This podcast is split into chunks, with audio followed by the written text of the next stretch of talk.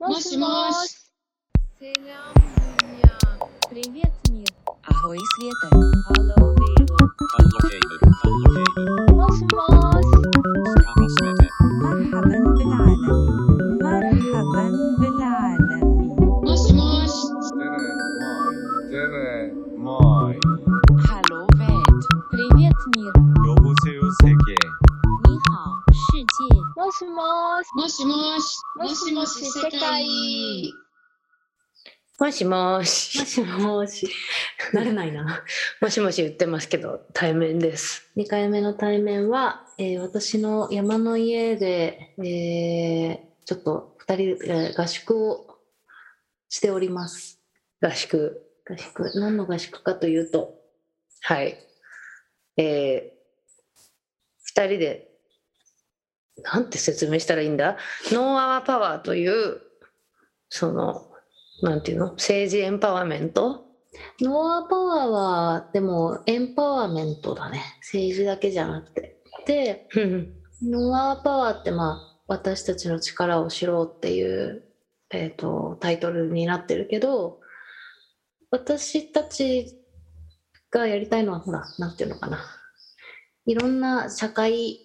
運動してる人たちと一緒に、まあ、声を上げていきたいっていうのもあるしなんか一人一人のその力を信じられるようななんか活動をしていけたらいいなと思っていて。でその中の一つのプロジェクトで今クイズこの国の問題が問題っていうねあの政治今まで起こった政治絡みのさまざまな事柄をクイズにしてでそれをひ解いていくとあれちょっとおかしいんじゃないかっていうのが見えてくるっていう、えークイズのプロジェクトをね立ち上げてでそのクイズを制作する合宿をはい。やってます。山の中ではい。あの、エリがね、結構本当クイズを考えるのが得意だっていうことが 本当うんなんか私はおかしいことをアイデンティファイできるけど、うんそれをクイズにするのがちょっと苦労しちゃう。うーんそううん。私はなんだろうちょっと冗談めかしたりちょっとうん。皮肉ったりとかしてうん問題にしてる嫌いがあるけど得意よね。楽しい結うん構、でもなんかね、あの、やってたらすごい楽しくなったんだけど、昨日これをサクマグのメンバーにできた例題をシェアして、うんでもなんか、その、結構この国のおかしさが、うん、やっぱりじわじわと来るから、うんうんうん正解しても嬉しくないって言ってて。言ってたけどでもそのクイズを考えるのす ごい面白いよね面白いうんあとねやっぱり忘れていたことがいやすっごいあるねうんびっくりしちゃったびっくりしちゃったよねあれなんだっけなんだっけって言ってね今日もさっきも2人でなんだっけなんかひどいことあったよねあったよねって言ってあのあれあのほら菅さんのお金お金みたいなさそうそうで政治あのあれよ政治資金法じゃなくてなんだっけみたいなさそうそれはね結局内閣機密調査うん官費房えっ、と機密 官房機密調査費じゃなくてなんかそんなようなやつだなそそうだなあ官房機密調査費かそうだの中のうん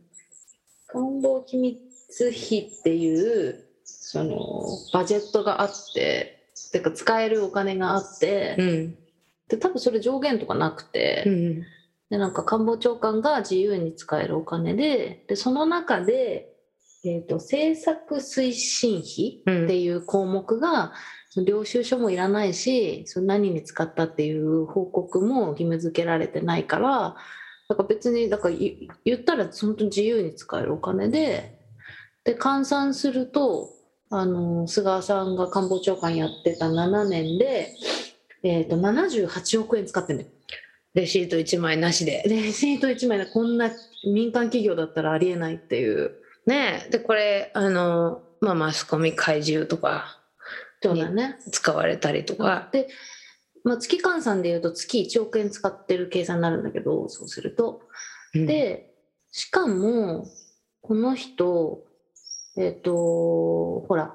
安倍さん辞めるってなってさ総裁選あったじゃんうんでそれの総裁選出馬しますって結構さすがさんとかギリギリだったからうん。なんか実質多分選挙に立候補して出馬してから16日間ぐらいで、うん。それ5000万近く使ってるわけそれ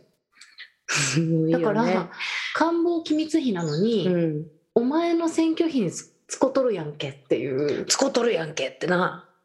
でも何にそれはそんな使ったちんやなみにだけどそれお咎めなしだからねそうなのよね。だから、お咎めなしっていうのがさ、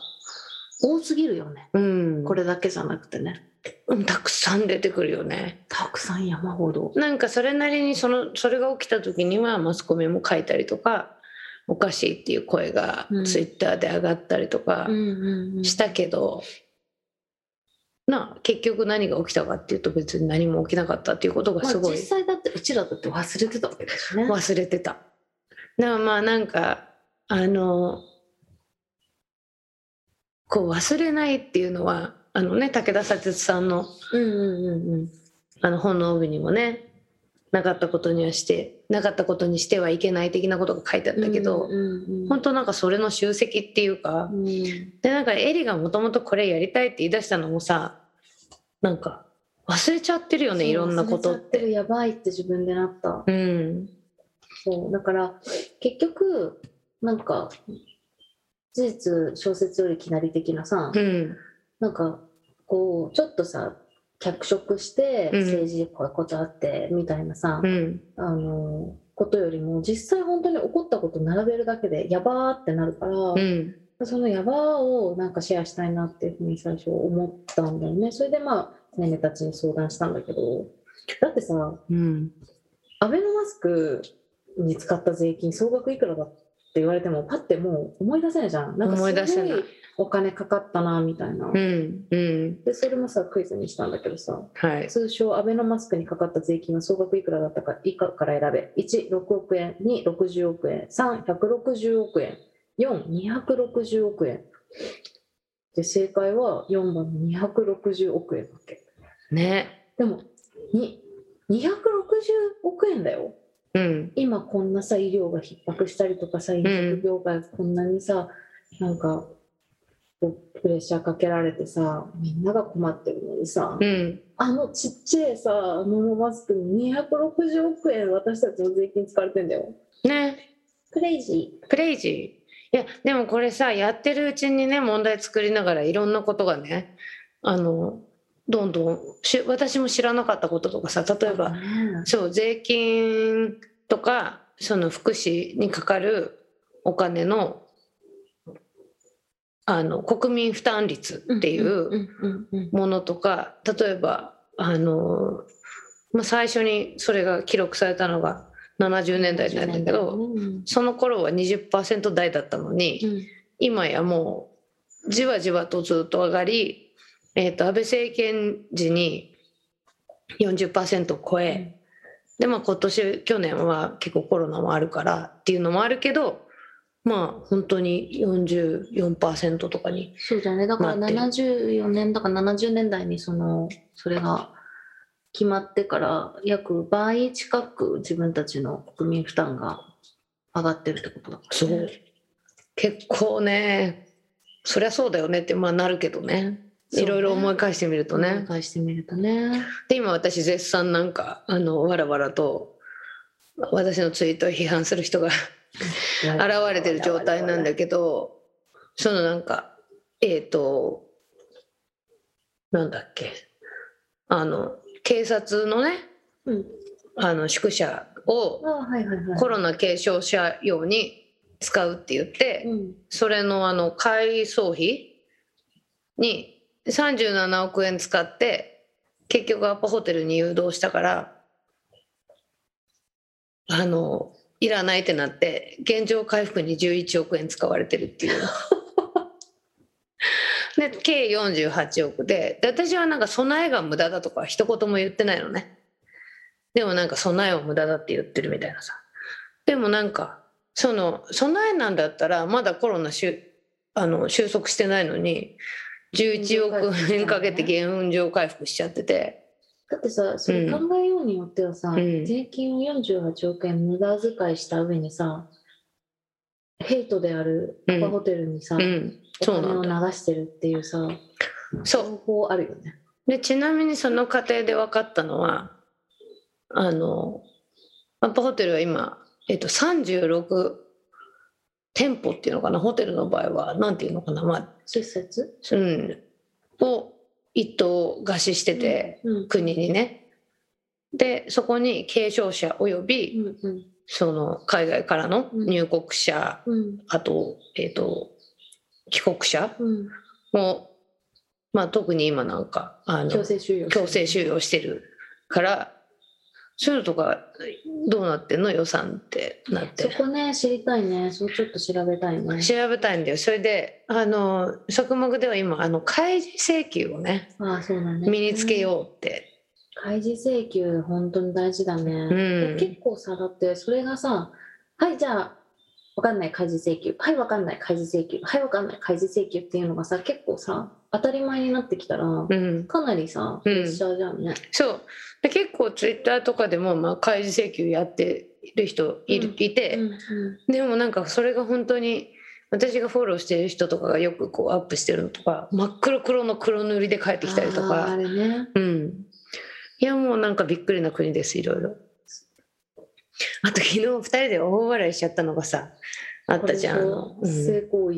同意能力があるとみなされるそう同意年齢性的同意年齢ね、うんこれがねうん、これがくせ者でほらね今あの50代とあのよん14歳のねあの成功して捕まるのはおかしいって言恋愛っじゃたないらそう本当マジでビンタビンタしたい往復ですでもそのでなんでいつから14歳になったっていうののねそれ13歳あ13歳だ13歳13歳だなそうに13歳になったのがいつかっていうのがなんとなんとなんとえー昨日まで知らなかったけ問題で言うとうん以下のうちどれでしょう、1996年1974年1961年1906年正解は1906年どおーすごいでしょ114年間据え置きすごいことですよね最初私なんか80年みたいになったけどえちょっと待ってす算数がね得意じゃないでもすごくない140年間据え置き114年間ね114 114年間で、 114年間はうん、やばい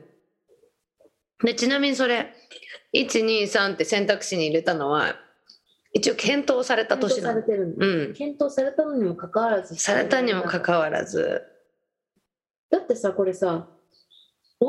not?」 「Why not?」だよねほんとねだからさあの「MeToo」の中でやっぱりあの私が14歳だった時みたいなハッシュタグが出て、うんみんなが自分のよん14歳の写真14歳の時の写真をあげるっていうのでさ、うんみんな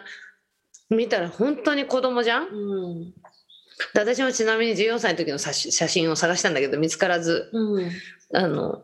諦めたんですけどでも本当にさ自分のそばにいる14歳とかを想像したらよくわかるどれだけそれがおぞましいことなのかいやそうだよ私うん14歳結構ませてたとは思うけどそれでもダメだわそれでもダメでし ょてかそういう問題じゃないんだけど、うんでも精神年齢的にもませてたとはいえいやもう全然なんか判断つかないと思ねう、うん、だからそれってほらその14歳の自己認識がさ私は大人であるとかっていう話じゃないない、しそのそれが社会が守るべきでほらあのあのフランスでもうん、フランスは長いことあの自由同意年恋齢愛の国だそかうら自由ね恋愛の国だからなかったんだけどさすがにやべってなったそよねうさすがにやべえってなってあの11歳があの大人に暴行された時にうんうん15歳、 15歳になったんだよねなったうんで韓国も低かったんだけど近年えっ、と何歳だった ?15 歳か15歳えーっと、アメリカが16から18、イギリス16歳、えーフランスも引き上げて15歳、お隣韓国が13歳だったのが16歳に引き上がったと。そうだから、うん。我々のこの今13歳っていうのはもう他にないですね今この並びではうん。うん13歳ってなあ。呆然とするよな。キモいしかもさしかもだよだまあじゃあうん100歩譲って、うん114年間変わんなくて今変えようっていうさ話じゃあもういやおかしいよねもう変えよう変えようってなってんだったらいいけどさあの50歳のさおっさんがさまあ50歳そのあのう人んじゃなくてもいいけど、うん。やっぱり一定数の反対うん。票があるわけじゃん、これに対して。すごいよ。はあの、ツイッターとか見てると、本当なんだ、何 なのなんなのってなっちゃう。うん。え何いや、だからこれさ、結構ほら、あ気持の、ち悪若さんと「こんにちは未来」のインスタライブかな、うんで話したけど、その例えば、えー、と私が大学生ぐらいの時に、うんその高校生とかがブルセラを売ったりするようになったとい。うんうんとか援助交際みたいな言葉ができたりとか、うん。うん、ありましたね。そうなんか、まあ、今ではパパ活っていう言葉になってるんだと思うんだけど、うんうんうんそういうその大人からそのまあ女子が性を女性が切り売りするそう性を切り売りするみたいな時も、そのナラティブがその女子が売ってるみたいなナラティブにされちゃってそうだね。買った方の責任はあれどうなったんだっけっていうのがうん。若さんの俯瞰で見たうんうん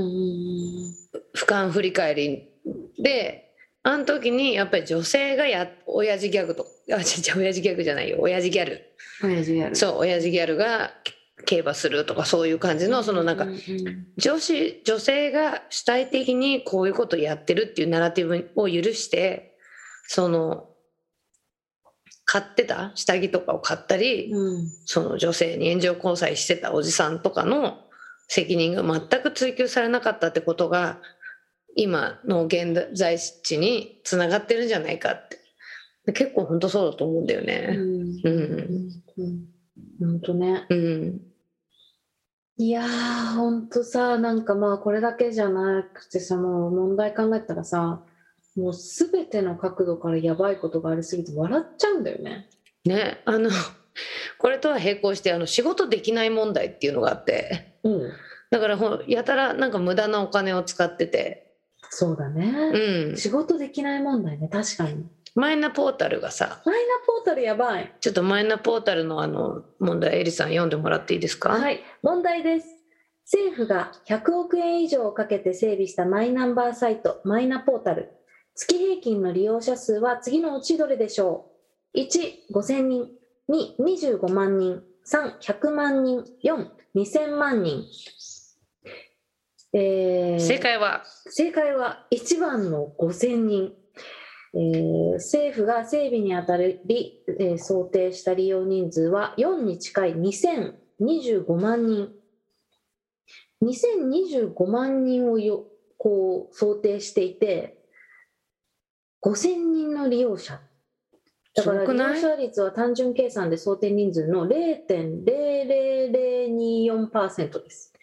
これ私ねあのその問題作った頃に何人か会った人に「マイナポータル使ったことある?」って言って使ったことあるっていう人一人だったもんねうん、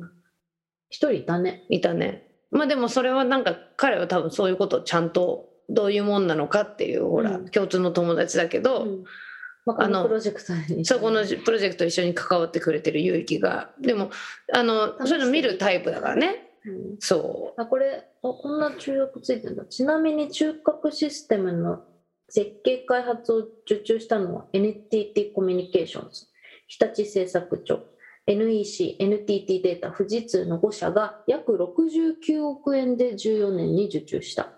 制度が始まる直前の15年12月に最初の障害が発覚し、制度が始まった16年1月以降も相次いだトラブルの解消の、えー費用は5社などが負担したものの、再発防止策の11件についての追加発注には 計約30億3000万円を投入したが、そのうち10件を NTT コミュニケーションズが受注した。ちょっと待って。いやだからさちっちゃい日本の企業儲かるわけだよね大企業130億3000万円を投入して5000人の利用者ってことそうおー おーうん 本当に泣い泣きそうになってるエリが。いやだからこれさ本当になんだろうねなんでこんなに仕事ができないんだろうね。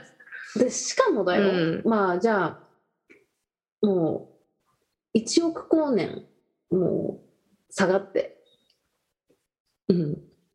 しょうがないうん仕事ができなくても、うんうん、でもやっぱりこれが追求されてない世の中もおかしいおかしいよね。おかしい本当なんとなくねなあなあにされちゃうっていうね。でまあでうんもうちらだってうん知らなかったわけだし、うんうんそうそう。知ったら許さんぞって話だけど、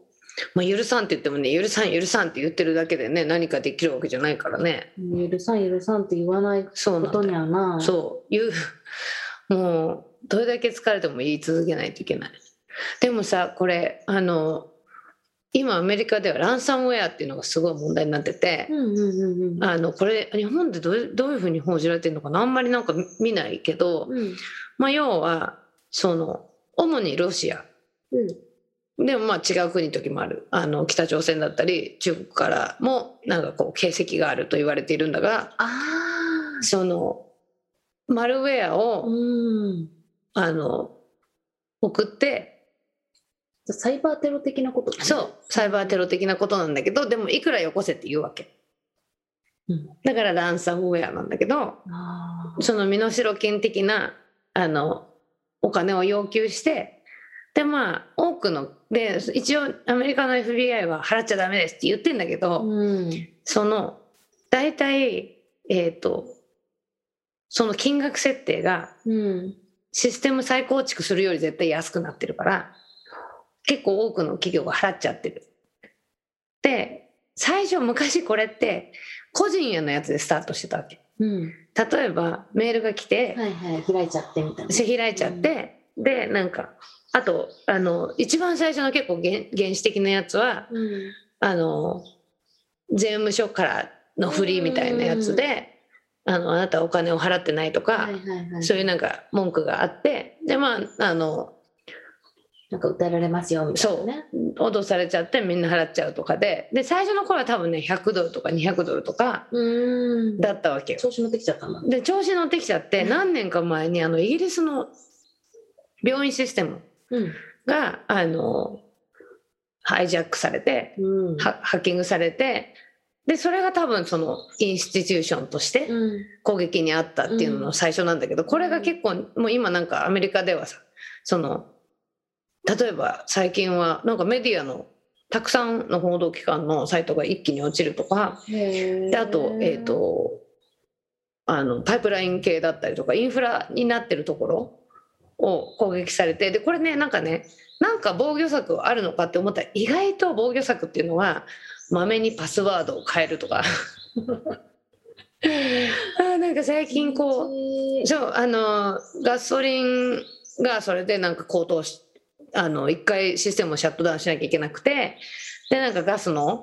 あの流通がね止まっちゃってガソリン代がこう高騰するみたいなこととか起きたんだけどそれもなんかどうやら一人の人がパスワードを変えそびれてだからみんな私たちもみんなあの変えた方がいいしそういうシステム屋さんとかはまめに変えないといけない一人の人のパスワード変えないだけでインフラが破壊されるっていうすごいよね。すごいねそうでこれさあの今なんか本当にその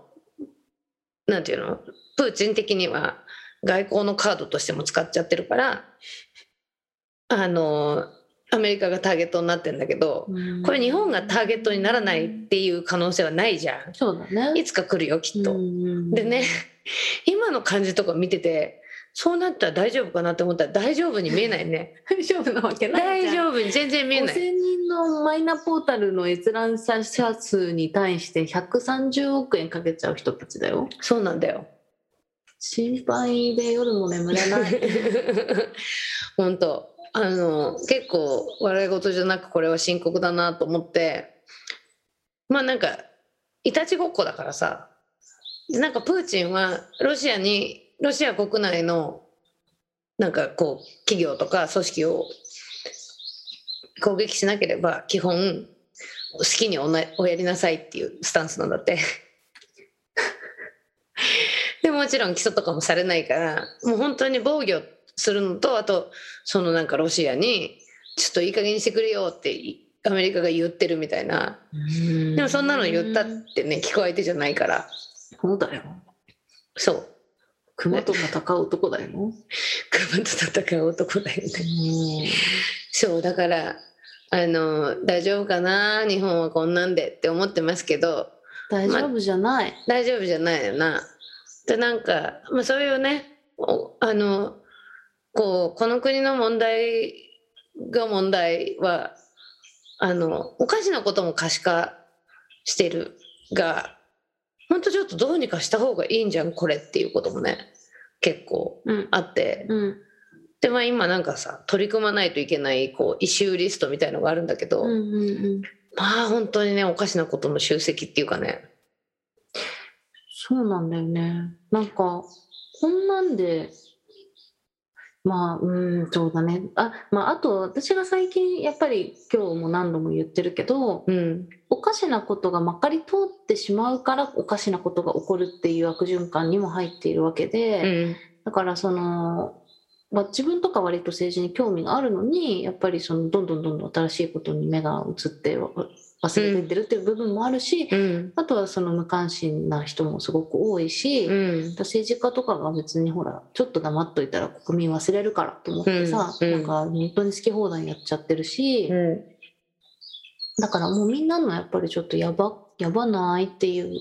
みんなでやばないってやっぱ思わないとうん、ダメだなって、本当なんかさ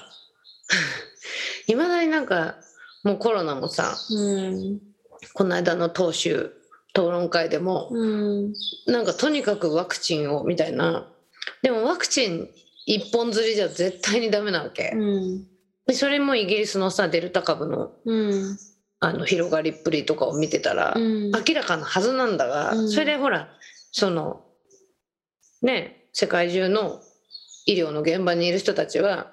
じゃあこういうことが起きてるから、うん次はどういう手を打たないといけないかって、うんパブリックヘルス会とかさ、うん医療界の皆さんがそういうふうにやってんだけどそのまずなんか国際ニュースも見てる様子がないうちの国の政府は、そうなんだよね、うん、って思っちゃう。だってさ、うん結局まあ新しいコロナウイルスの変異株が出てきてる中でさ、うんその元々の既存のワクチンに対してさうん新しい株がどれだけその抗体を作れるかっていうところってまあ未知数なわけだし、うん今そのデルタに対してだってその今既存のワクチンが70%くらいしうんか効かない説があるでしょ、うんでそれでまた新しい変異株が出てきた時にさ、うんなんかうちはさワワクチンが打ってる国ですらまだやっぱりそういう危機感を抱えている中うんうちらはさうんワクチンの和の字もやっぱりまだ見えてないわけよ若者はさ。そうなんだよねだからさっきエリにささっきねせそばを食べながらねエリにまあそのいまだに私の DM とかにもさその免疫力だ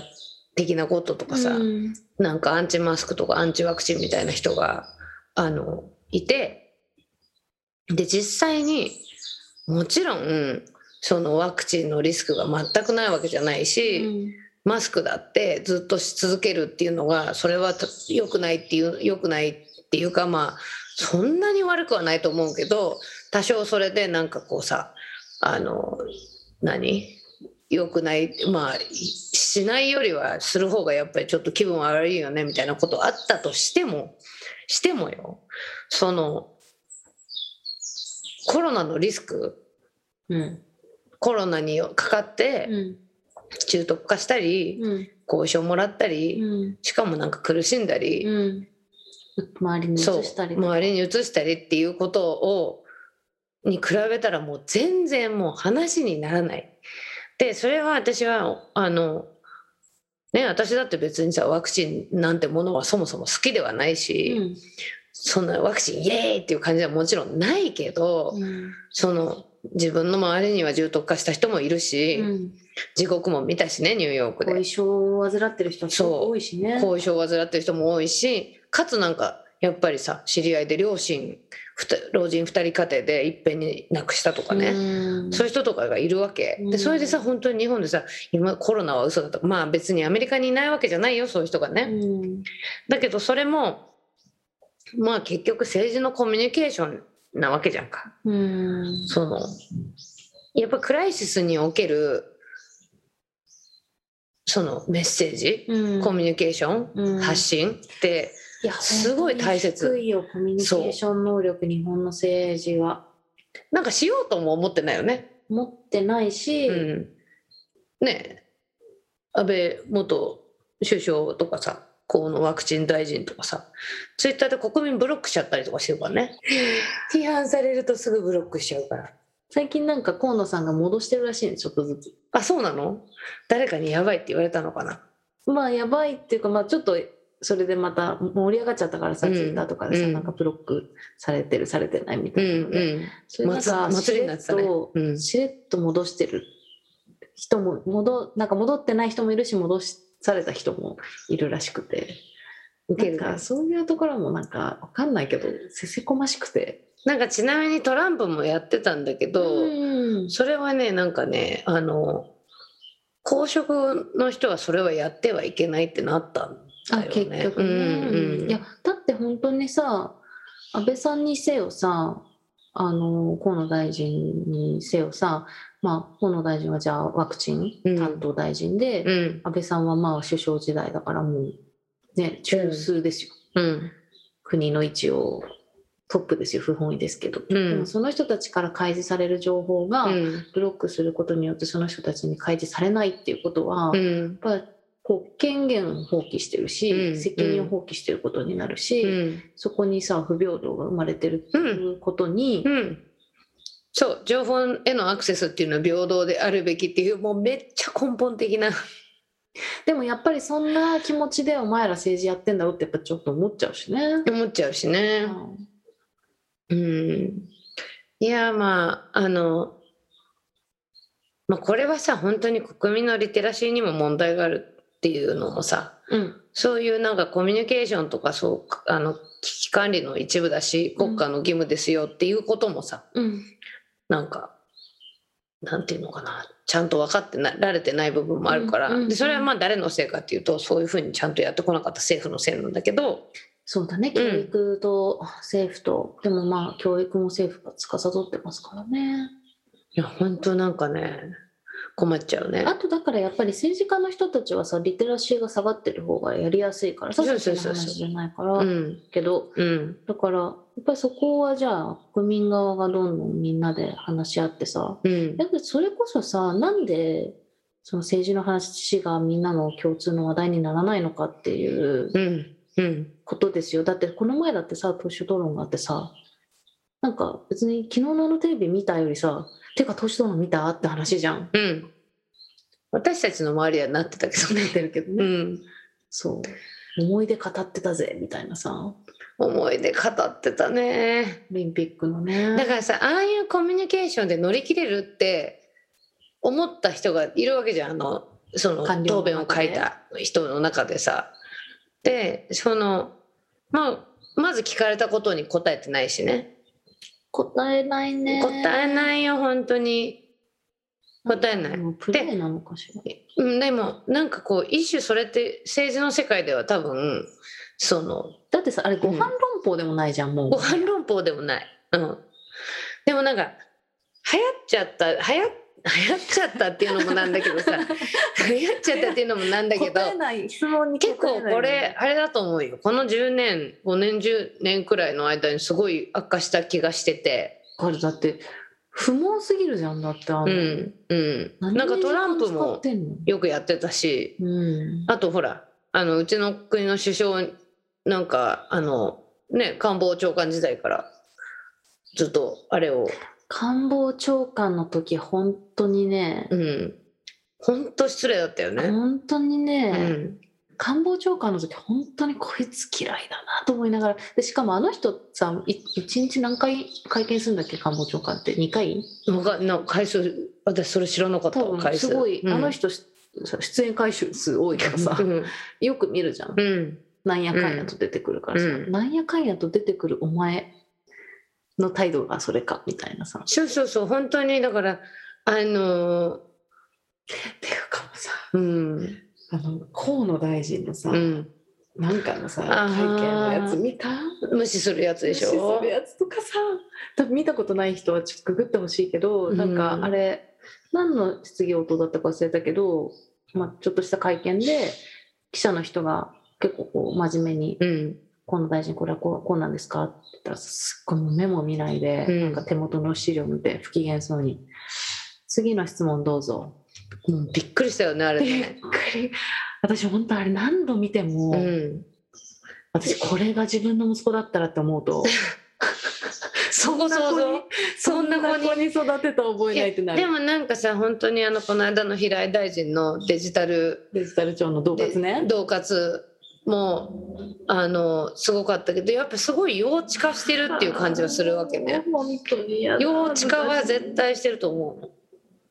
でなんかこれなんだろうなマスコミにすごいとかあと民間企業にめちゃええばっちゃう感じとかさね、うんなんかなんだろうねこの帰っちゃった感じね帰っちゃった子供に帰っちゃってる感じねいやでももう本当に許してるのはうちらだよそうなのうんそうなのまそたうなの最近もう自責の念ですようんあ本当にねあの五輪でね今私は一生懸命反対運動やってみんなもい、うんあの反対運動やってくれる人いっぱいいるいると思うんだけど、うんそのなんかこ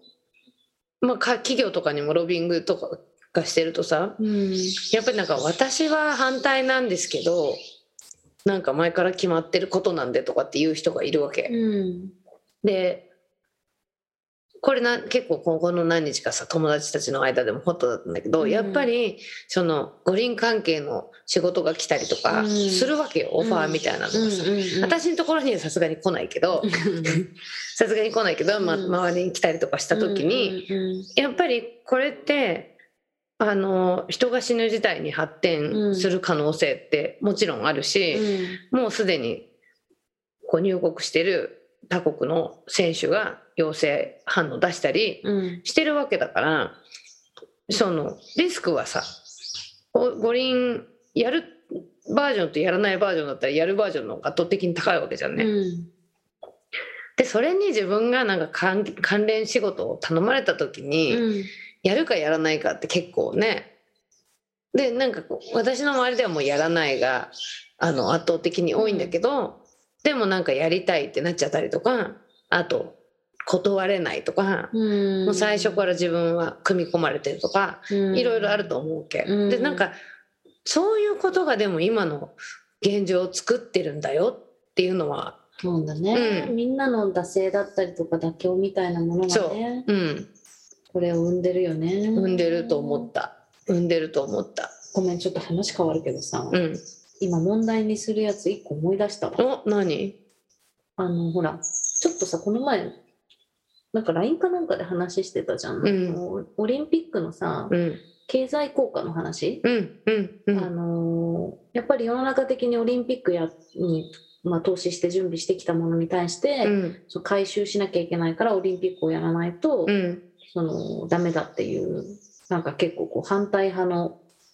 ちょっとなんエクスキューズみたいなのがあるけど、うんなんかね最近その私が聞いたやつだとうんもうすでに8割9割ぐらいが回収されてんだよね、だからもうその建設するとか,、うんなんか雇用が生まれるその準備のために雇用が生まれるとかうんそういうことでもうすでに、うんその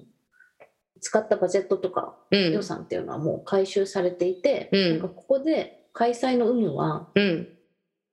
えー、と経済対策にはも関係ないいうそれって結構でも大きなさ、うなんんかそのいやでも経済効果生まないからさみたいなのって結構聞くじゃんいまだにそれブルシットなんだよね。そう。だからそれ入れなきゃと思うちょっと 今、メモだってさこの後に及んでさなんでどんな経済効果がかか考えられるのもうインバウンドもないイし、ンバウンドもないしであのそれタクシーの運転手さんとかにもさ「どう思います?」とかっつってうん最近よく聞いてるんだけどさ、うん結局ねあの決められたバスに乗乗るわけですよねあの人たちはね。なんか関係ない飲食店に行くわけでもない、うんでなぜだかなんか日本人のレストランとかでは禁じられてるアルコールとかも選手村の中では OK ででなんならコンドーム配っちゃったりとかしてね浮世絵の 見た。そのさこれもまたいろんなレイヤーであのおかしいけどもうね、あのコンドームの動画見た人いるこの今。あ動画は見てない私デザインだけ見たデザインだけうんデザインだけ見たけど何動画がすごかったのいやだから本当その男性器に見立てたやつにコンドームをかぶせてこうくるくるくるってやって浮世絵がバーンって出てどうやみたいもうね、あの、これコロナがなかったとしても、まずセンスの問題として間違いない。ちょっと、ちょっと。なで、涙が涙がで、2021年に日本のおもてなしっつって、浮世絵入れのコンドーム渡さないやろ。いやピエンピエン。うんでなんか私それなんか友達から送られてきたさ、うんツイートでさ見たのねそれ、んうん。でそれのこうツイートのあのコピーがさ「はいはいはい終わり終わり終わり 東京オリンピック終わり終わりもう自ら終わり感をね、出していく感じがすごいよね。さすがやなって思うけど。」いやーすごいよ、うん本当にコンドーム配ったらダメでもやっぱり本当あのなんかね衣装のこととかもさみんなが断るからなんかどんどん変な変な 実際やってる人もいるわけだからさ変なっていう言い方はまどんなになってんあのあれなのかもしれないけどそれなんかほら授授賞式の衣装とかもさ、なんか、うううちょっとこれはっていう誰かなんかなんだっけな、みたいな温泉のうんあの温浴衣貸してもらう浴衣なんかリラックス服みたいなんじゃない館内着みたいあなあそんな感じだねって誰かが書いてたけどやだーうん、ねえなんうんか明らかにこれがジャパンズベストってなってない感じまあそれいつもだけどねこれコロナなくてもねコロナなくたってね、あの日本人が常に日本を履き違えているっていう ねクールジャパンとかってさこれまたね違う別の話になっちゃうからねこれあの別立てで今度話したらいいと別立て思う思うけどね、うんそもそも自分でクールっていういう時 点でなんか空気、うん空いろいろ間違ってるねっていうね、自分で「I'm cool」って言ってたらおかしいじゃん Hey, Hey! you know, I'm cool. おかしいじゃん。それは明らかにおかしな人っていうおかか、しな人ですよ。トントン、肩トントン。おかしな人ですよ。そうあ気づのいてますかい不思議ちゃんって前ねエリが日本のこと言ってたけど や、でも本当に、やっぱうんそれを許している我々が良くないっていう気持ちで私はおりますが、いや本当まあ、今回さ、うんこのプロジェクトをやるにあたってさ、うんなんかやっぱりみんなに楽しんでもらいたいっていうエンタメ性を最初にそこに盛り込みたいっていうのが自分の一番最初のアイデアの中のすごい重要なところにあって、うんでリモって私の大好きな友達のグラフィックデザイナーと一緒にまあデザインやってるんだけどさもう一枚一枚にさうんイラスト描いたりとかさうんデザイン組んだりとか、まあ、一応私たち最低でも100問作りたいねって言ってるじゃんね。うんでさ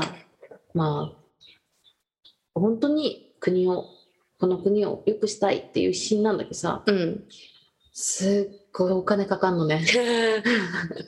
お金はかかるのなお金かかるお金はかかるんだいや、うん本当にだけどクラファンやんだよねクラファンやるねうんでなんかこうみんなのこうヘルプがねうん必要なんだけど、でもなんか自分こういう活動しててさなんかなんだろ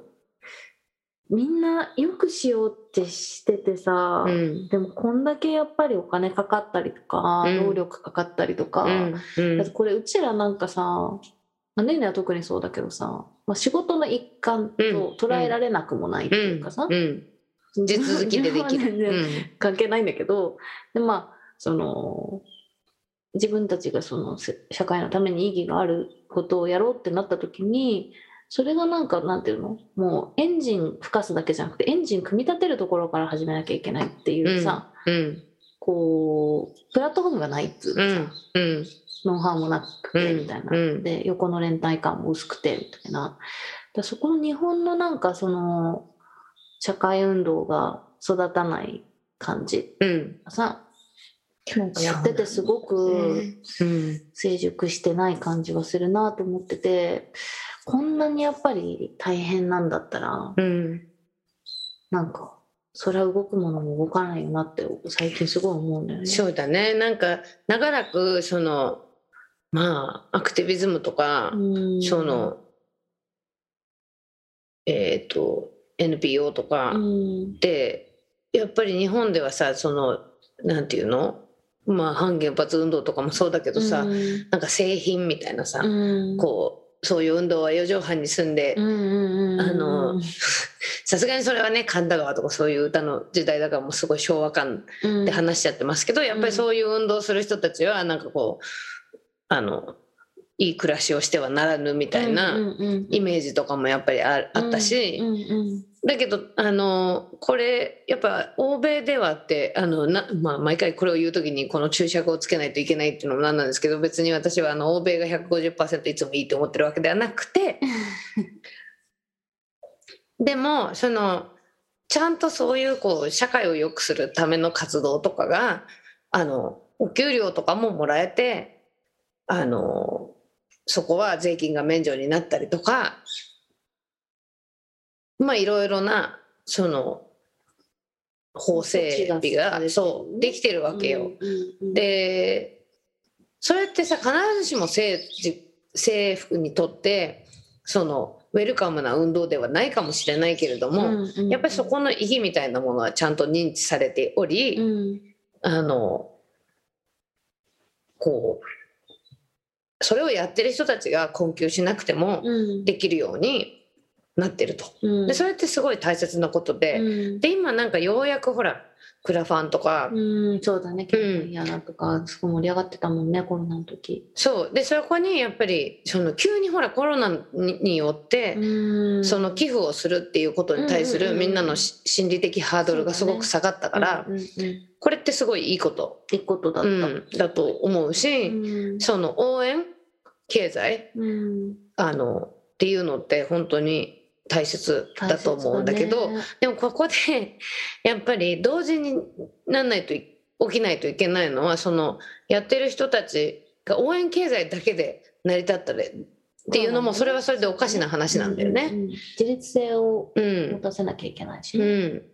なんかそこはなんかほら市民からの応援っていうのはすごいやるけどなんか企業とか企か業コーらポレートのねうんなんかでやっぱり日本の企業にはもうちょっといろんなこと頑張ってほいしやい。本当でそれがやっぱりかっこいい世の中だっていう見え方になっていかないとね。ううん、なんかさ今回ほらあのなんていうの同時進行で大企業がワクチン接種してる社員からみたいなのって起きてるじゃんそうなんだ。あ知らない知らない。伊藤忠とか JAL とかトヨタとかみんなやってるんですよ従業員に。でこれってなんか例えばどうやって？その産業医とかいるから自分とこの会社でワクチン接種してるわけ。でこれってなんかその理屈としては政府があのワクチンは確保してるけどそれを広広げ迅速に供給できないっていう行政とかが、うんだからその企業の手を借りてとかなんだけど、うん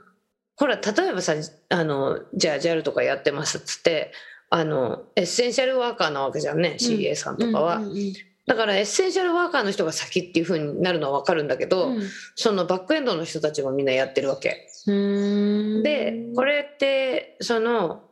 でも広がらないからそこにできる企業が参加するのっていいことじゃないですかみたいな感じで私もツイッターで怒られたりとかしたんだけど、うん公益的には、うんうんでもこれってさ順番がついちゃうってことなわけね。うんうんでその大企業のまあ、大企業の別にエリートだけやられてるわけじゃなくて警備員さんとかもやってるみたいなんだけれども、それにしてもさあのしこう実際に小売宿舎とかドラッグストアで働いてる人とか、あと特に今問題になってるのは介護士さんたちだよね、あの看護婦さ看護師さんたちはやってもらえてるけど介護士さんたちは後回しになってるとかあとまあなんかねあの先生とかさあの危険を冒して仕事に出てる人たちがまだもう絶望して待ってるっていう状況の中なんで大企業だが責任やってんだよっていうのをツッコミは私は正当だと思ってて、でもさここでさ大企業は例えばじゃあうちはじゃああのこれできるんで近隣のハイリスクの人たちからやりましょうとかドラッグストアの従業員にね供給しましょうとかってやったらその公益性も社会責任チャンスなのにね、逆に言うとそうねなんだよ、うん、どうしてこの発想をやりますっていう企業がいないかなっていうどこですかどこでそすかういう企業どこですかどこですかあとなんかその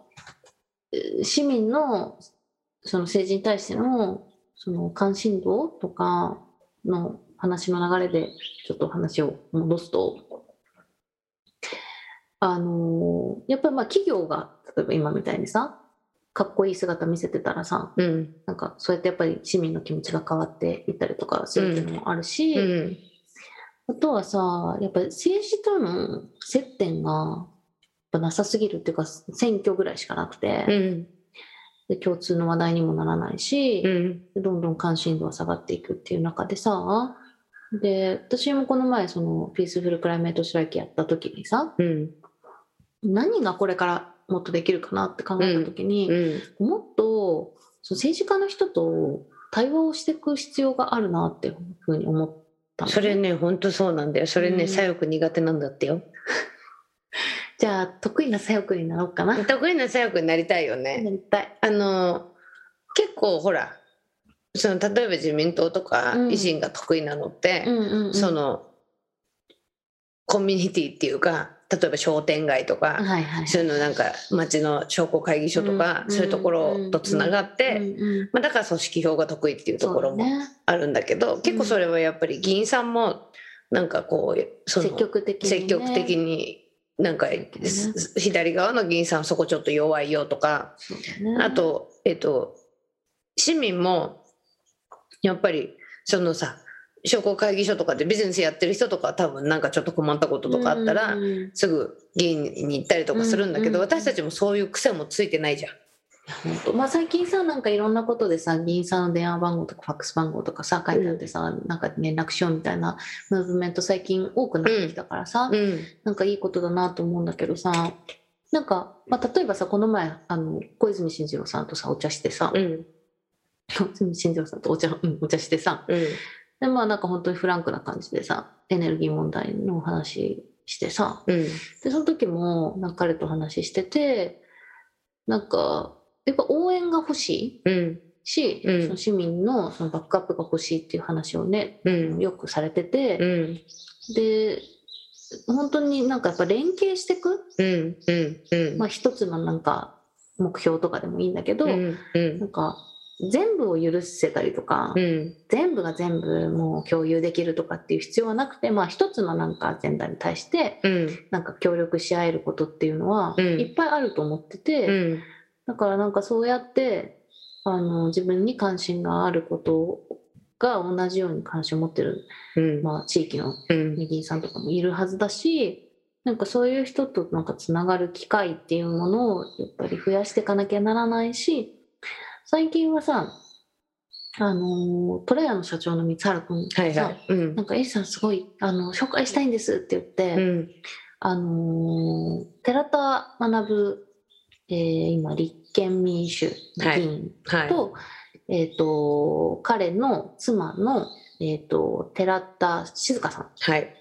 で白塚さんも小属かなでもあの環境委員にいつも出席されていらっしゃって、うんそのお二方とねうん会う機会があってさうんすっごい盛り上がったわけうんなんかいろんな話で。うんであのーねねでも私知らなかったんだけどさあの寺田学さんに会うまでうんなんかクラハ一緒にやったんだってそうオクラハ一緒にやったしあのこれはあの大麻うんイシューの,、うんうんあのワーキンググループみたいなちっちゃい、うんあのえっと、弁護士の亀石美智子さんと、うんうんうん私と、うんあとお医者さんのそれ寺田さんは入ってるんだよそのどどっから呼ばれたのあのねどこなんかねこれは私もえっ、と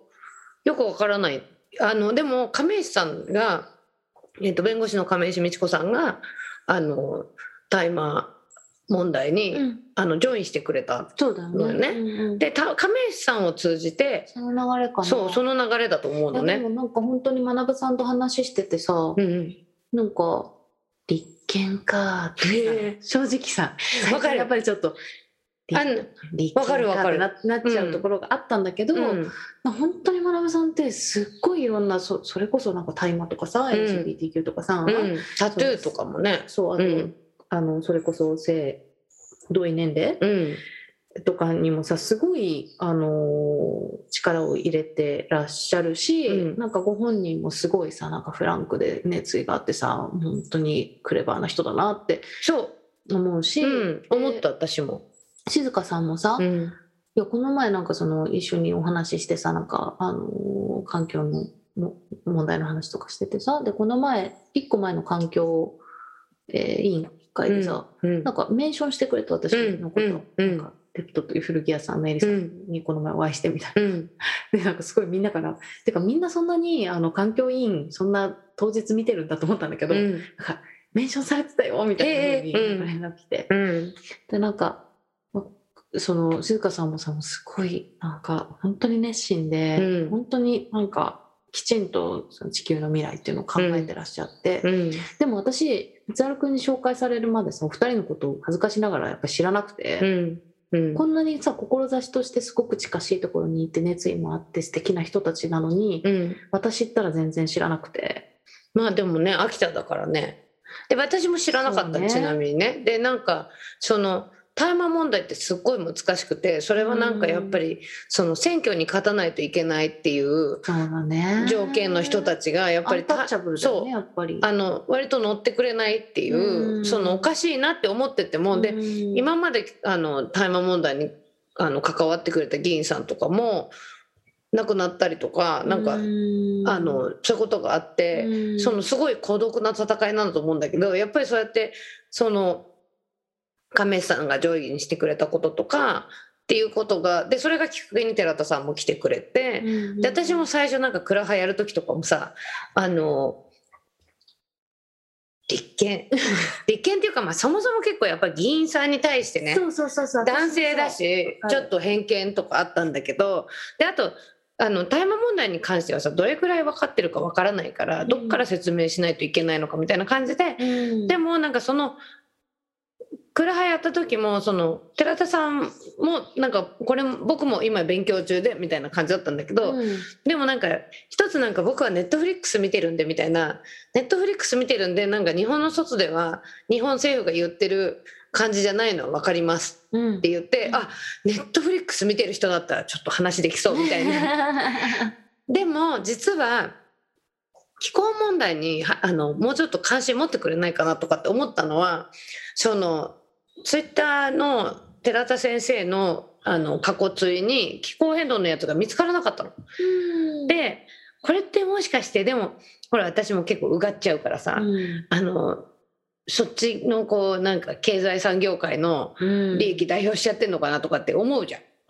ででも今度お会いする時とかにちょっと気候変動の話をしてみようかなって思ってたわけうんあの話すチャンスがある時に。っ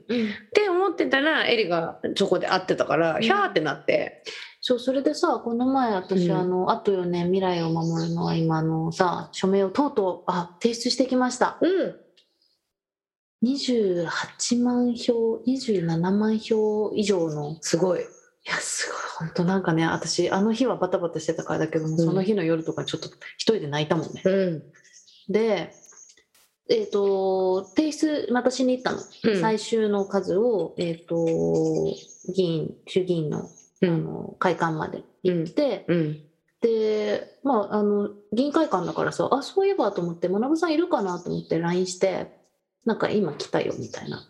そしたらなんか来てくれてさ、うん会いにうんうんでその会見やって私スピーチしたんだけどその後にジョインしてでなんか会見とかこうやって一生懸命見ててなんかそこでなんか今みたいにその議員さんともっと話する機会を増やしたいんだよねみたいな話をしてたらなんかあのー環境とかにすごくコミットしてる議員さんとか、まあ、別に環境問題だけじゃなくてさ、うんいろんな問題に対してなんか押せる議員が欲しいみたいな話になった時に、なんかあじゃああのあの人がいいかなこの人がいいかなちょっと調べてみるね連絡するとか言って、うんもう本当にすぐいろいろ調べてくれて、うんで一個さ超党派で、うんなんかその気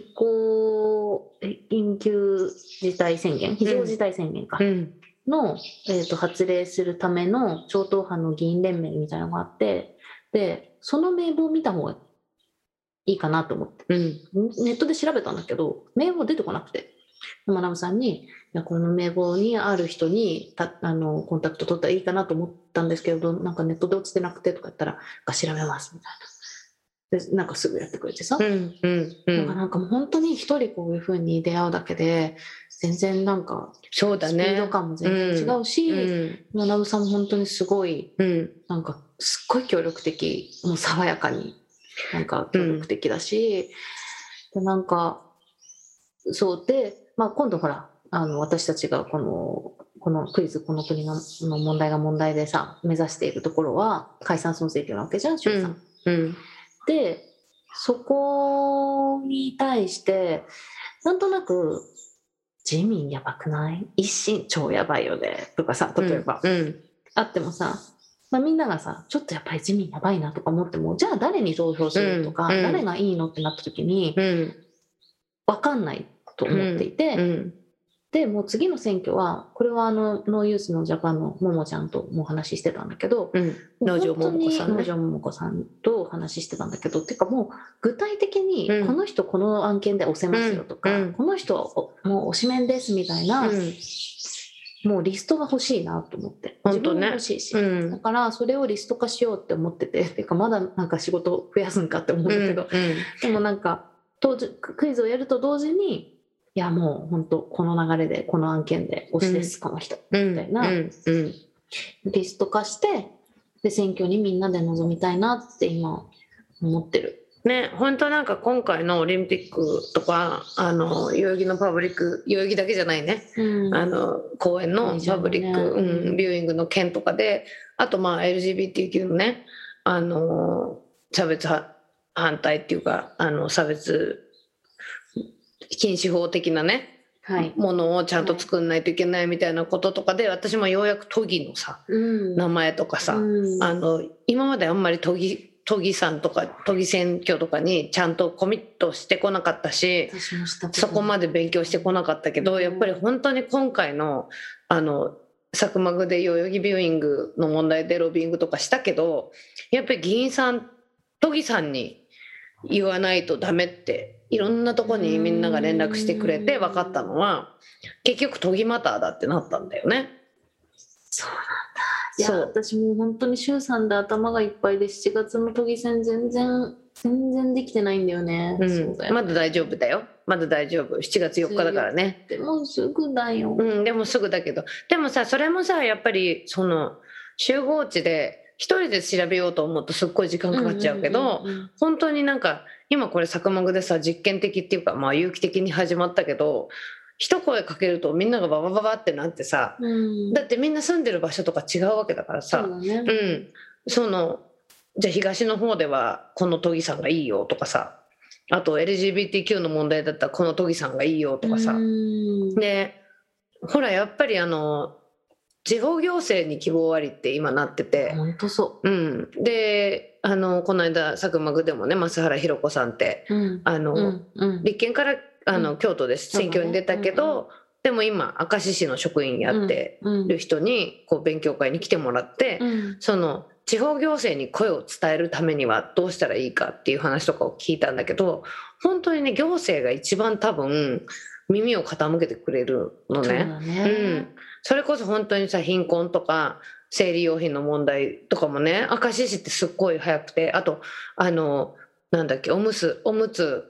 あの無料普及だったり、うん。でこんな時代になんか1万人ぐらい年間で住民が増えたりとかへえ。大体どこもね人口って減ってるんだけどでそうやってすごくなんかこう市民に寄り添う政策をどんどん打ってたりとかするわけ。ね本当であのなんでじゃあうちのぎょあのうちの地域ではそれができないんだみたいな話か質問とかもあったんだけどもうとにかく伝えることででやっぱ行政の人たちはあのほとんどの人たちが自分たちはその市民の生活を良くするために存在するっていうことはその共通認識として政治的な考えとか置いといてね持ってるから、さそれってさ、うん、本当は普通のことなんだよね。そうなんだよ本当は普通のことなんだよそうだけど結構さ私たち市民もやっぱりなんかそのツイッターとかに書いたりとかするけどその何行政のさあのサイトの窓口とかに問い合わせるとかっていうのはなかなかやらなかったりとかするわけだよね。そうだね。うん、でそういうのすっごいちゃんと見てるって言っててであとこの間ねうん私某企業のあの人とちょっと会って話したりとかしたんだけどそれも大企業だよね。うんでもあのそのいわゆるお客様問い合わせメールうん。とかはすっごいちゃんと見てるって、あ、そうう。ん、へえだからさ例えばプラスチック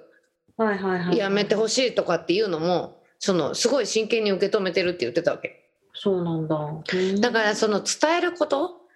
コミュニケーション。そうコミュニケーション私たちもすっごい大切だねって私たちの政府がコミュ障だから私たちはきちんとしなきゃいけないね。まあ私はエリーがねあのあのちゃんとまめにねいろんなところにねうん問い合わせ窓口にメール送ってんの知ってんだ けどね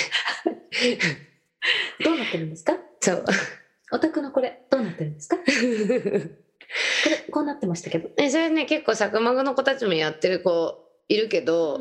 そこで返ってきた答えがすごいさよかっ今はできないけどこうこうこういうふうにしようと思ってるとか返事が来るだけでやっぱりそうだよね、うん上がるよね。上がるし、あこ大体でもこは姿勢あるんだなって、あーまあそうなんだよねでもほらクソ対応だったらやっぱもうここにはコミットしないかなってなっていくじゃん。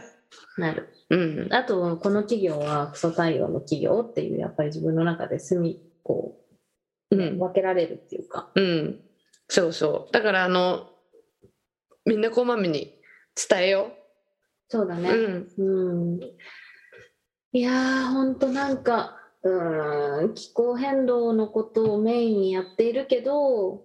なんかやっぱり政治が変わんないと、うんそこはやっぱり変わらないって自分も思ってるから、うんまあ、私もともとねその政治のあのまつわることって結構興味ある方だし面白いと思ってるから、うんなんかその両方の側面からね、うんこの政治のプロジェクトすごい面白いなと思ってやってるんだけど。うん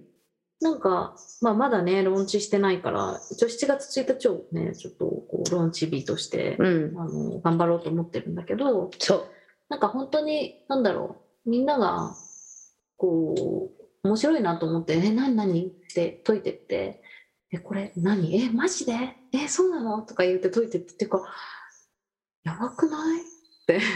なってもらいたいっていうのと、まあ、あと、まあ、メインが多分、まあ、インスタグラムとかになってでメインのウェブサイトがあってみたいな感じだけど SNS とかすごいシェアしやすいからなんか気になった問題とかねシェアしてもらったりとかあとなんかそのなんか知りたいけどどうやって知ったらいいかわかんないみたいなことだったりするじゃんやっぱり政治も。うんだから、まあ、シェアラブルな、あのー私たちはプロジェクトでありたいと思っているのでなんかみんなとこう共通の話題にするっていうかなんかその一つの問題でも結構やばいのあるからさもう普段あんまり政治の話しない友達にさピコッと送ってさ「この問題見て見て」みたいな「やばくない?」みたいなマイナポータルに結構でもそれで私もいろいろなとこで問題言ったけどそこそこ盛り上がるからね、盛り上がるよねうん私もそうなの、う盛んり、上がるよねだからみんなの間でも盛り上げてほしいっていう気持ちもありつあつるあるあるうん、あとねすっごいあのノアパワーの素敵な街とかも、うん、そうだねう。んうんあるんで皆さチェッんクしてほしい。チェックしてほい。しいです7月1日ローンチですうん。ローンチできるかな。ローンチできるよ頑張ろでうきるできる頑張ろうもし頑も張し。ろう。うんいやーもう本当あの口の中が乾いた。あの喋ることありすぎて。そうだねじゃあ今日はちょっと長めになったけどそうだね。うんじゃあまたねはい、またね。バイババイーイもバイ